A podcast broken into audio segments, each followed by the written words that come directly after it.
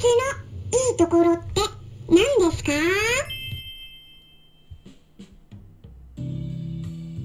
こんにちは。サラホリスティックアニマルクリニックのホリスティック獣医、サラです。本ラジオ番組では、ペットの一般的な健康に関するお話だけでなく、ホリスティケアや地球環境、そして私が日頃感じていることや気づきなども含めて様々な内容でイギリスからお届けしております。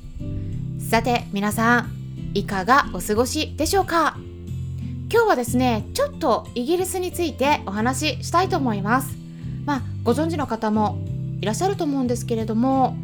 昨日はですね、イギリス王室のフィリップ殿下が亡くなりました。まあ、フィリップ殿下はね、エリザベス女王の旦那さんですね。まあ、長いこと心臓病を患っていたということなんですけれども、もともとね、軍人さんだったんですが、今のエリザベス女王が即位した時に軍務を退いたということだったんですよね。でこの辺りはねあのイギリスの王室に興味のある方がいらっしゃったら「The Crown」っていう名前の ドラマありますね。まあ見てみることをおすすめします。私もねまだ全部見切れてないんですけれどもあのこのドラマはね本当にねすごく見応えあります。本当にあの高く評価されててあのシーズン1から4までもう全てですねもうそれぞれゴールデングローブ賞っていうのがありますけどそのね作品賞とかいろんな賞受賞してるんですよね世界的にも高く評価されてるんですけど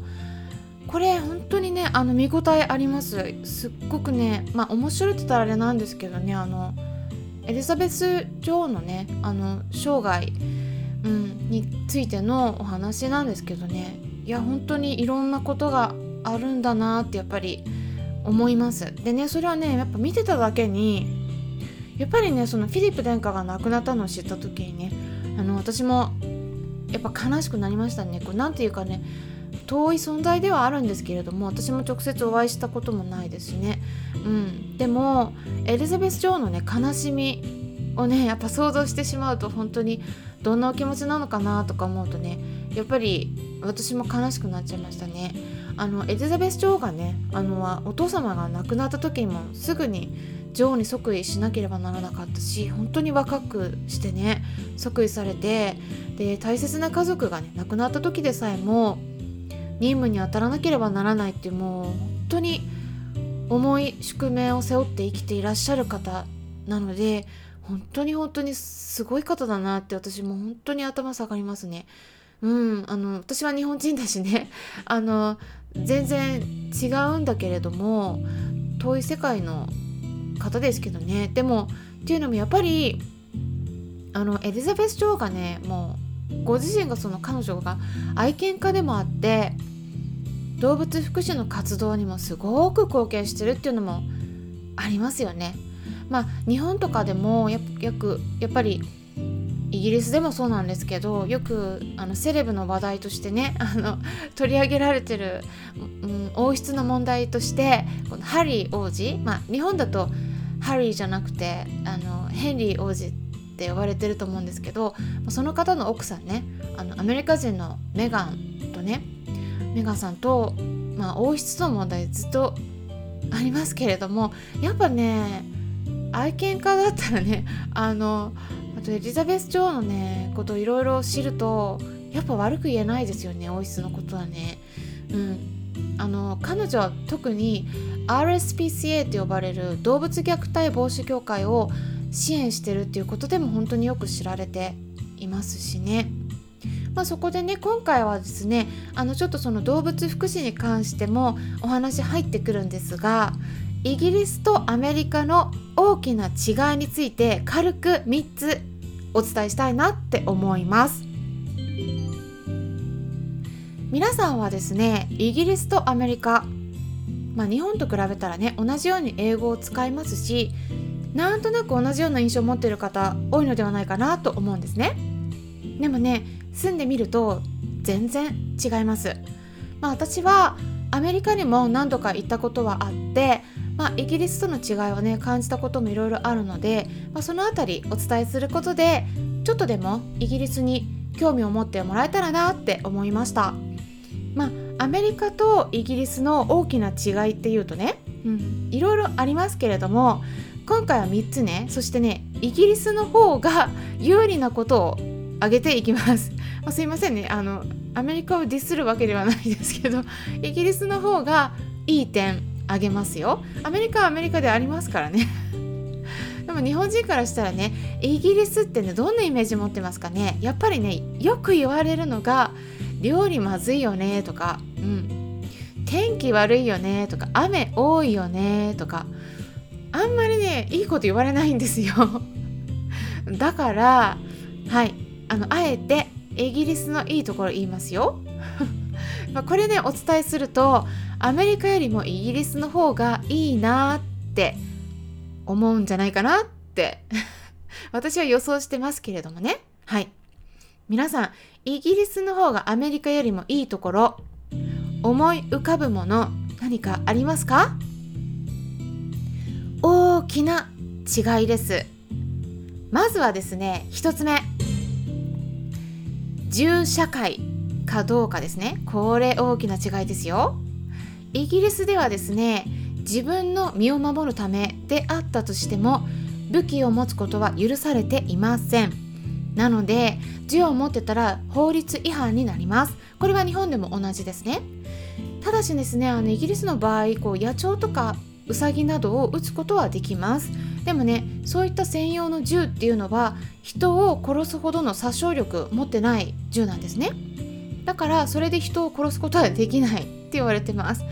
なのでアメリカで起きてるようななんかその銃を乱射して人を殺すような事件っていうのはイギリスではまずないです。だからすごくね安心です。私ねアメリカ行くとねやっぱね怖いっていうのはありますね。イギリスの方がやっぱねあのうん。道端歩くのでもやっぱね安心します。この辺大きな違いですね。はい。そして2つ目。それは医療制度ですね。はい。アメリカの場合はね医療保険制度っていうのが国では保障されていないですね。なので入りたい人はそれぞれ個人で入る。まあいろいろお金を払ってっていうことになりますからやっぱりね医療費かかりますね。でもイギリスの場合は医療保険の全て100%が国で賄われています。なのであのちょっとね私も最初病院行った時戸惑ったところあったんですけれども病院で治療を受けてもお金を払う必要全くないんですね。だからね診察を受けても診察室からそのまま扉から外に出て家に帰って OK なんですよ。うん。まあ、あの予約をする必要があればね待合室であの順番を待ってうんと予約をしてから帰るっていう感じなんですけどお金は全く払う必要ないですね。だからねうん。これはかなり大きな違いになりますね。そして最後3つ目。これはですねやっぱり動物福祉。のレベルかなって思います。今こちゃこちゃこちゃこちゃ落としてると思うんですけどうちの猫カンパネラが爪研ぎしてました。ちょっとすいませんね。はい。でアメリカでもね、まあ、日本と比べたらもちろんね動物福祉の点ではかなり充実してるんですけれどもね。やっぱりですね今ねもう例えばサーカスで野生動物が利用されてたり特にライオンとかね、うん、虎とか。あのイギリスではこれ禁止になってますサーカス野生動物は利用したらダメですあとはですね水族館水族館でシャチとかイルカのショーっていうのはイギリスでは見ることができません。はい、でもアメリカではねまだ行われてたり展示されてるんですね。うん、やっぱねそれはね大きな違いですね。ただですねあのイギリスでね水族館はあるにはあるんですよ。でもシャチとかイルカのショーは見ることができないのはこれはね法律的に禁止になってるわけではないんですね。ここに関しては。うん。サーカスのね野生動物の利用は禁止なんですけど水族館のねシャチとかイルカの展示は禁止にはなってないんです。ただいろいろ事情があるんです。調べますとねあの1993年約30年くらい前までは少数ながら展示されてた個体がいたみたいなんですけれどもやっぱりね動物福祉の観点から展示するんだったらそれなりの設備を用意しろってことなんですよ。うん、で水族館の深さとかそういうのがね十分に設置されてなかったり野生から捕獲されたイルカがねもうたったの1年半とかでやっぱ昔は腹膜炎を起こして亡くなったりとかそういう事例があって慈善団体からのレポートが提出されて圧力がかけられたっていうことなんですね。でそれでやっぱそれなりに展示するんだったら十分な環境を提供しなければならないっていうことででもそれをね提供するにはね多額の金額資金が必要でねそれをちゃんとねあのやったからといってビジネス的にね今やっぱイギリス人はねやっぱね見たがらないんですよ。だから資金をねそれだけ提供してやってもね回収しきれないっていうことでやりたがる人がいないんです。それで最終的にイルイルカとかシャチを展示する水族館がゼロになったっていうことなんですね。まあアメリカもねそうなればいいなって本当に私は願ってます。うんやっぱねイルカとかシャチがね十分に泳ぎ回れるようなスペースを確保してる水族館はどこもないです。やっぱ全然狭いですね。あの大きな巨体ですから。であのやっぱアメリカがね変われば日本も見習おうとして変わると思うんですね。イギリスはどうしても小さな国なんでやっぱねアメリカほどのインパクトがないですから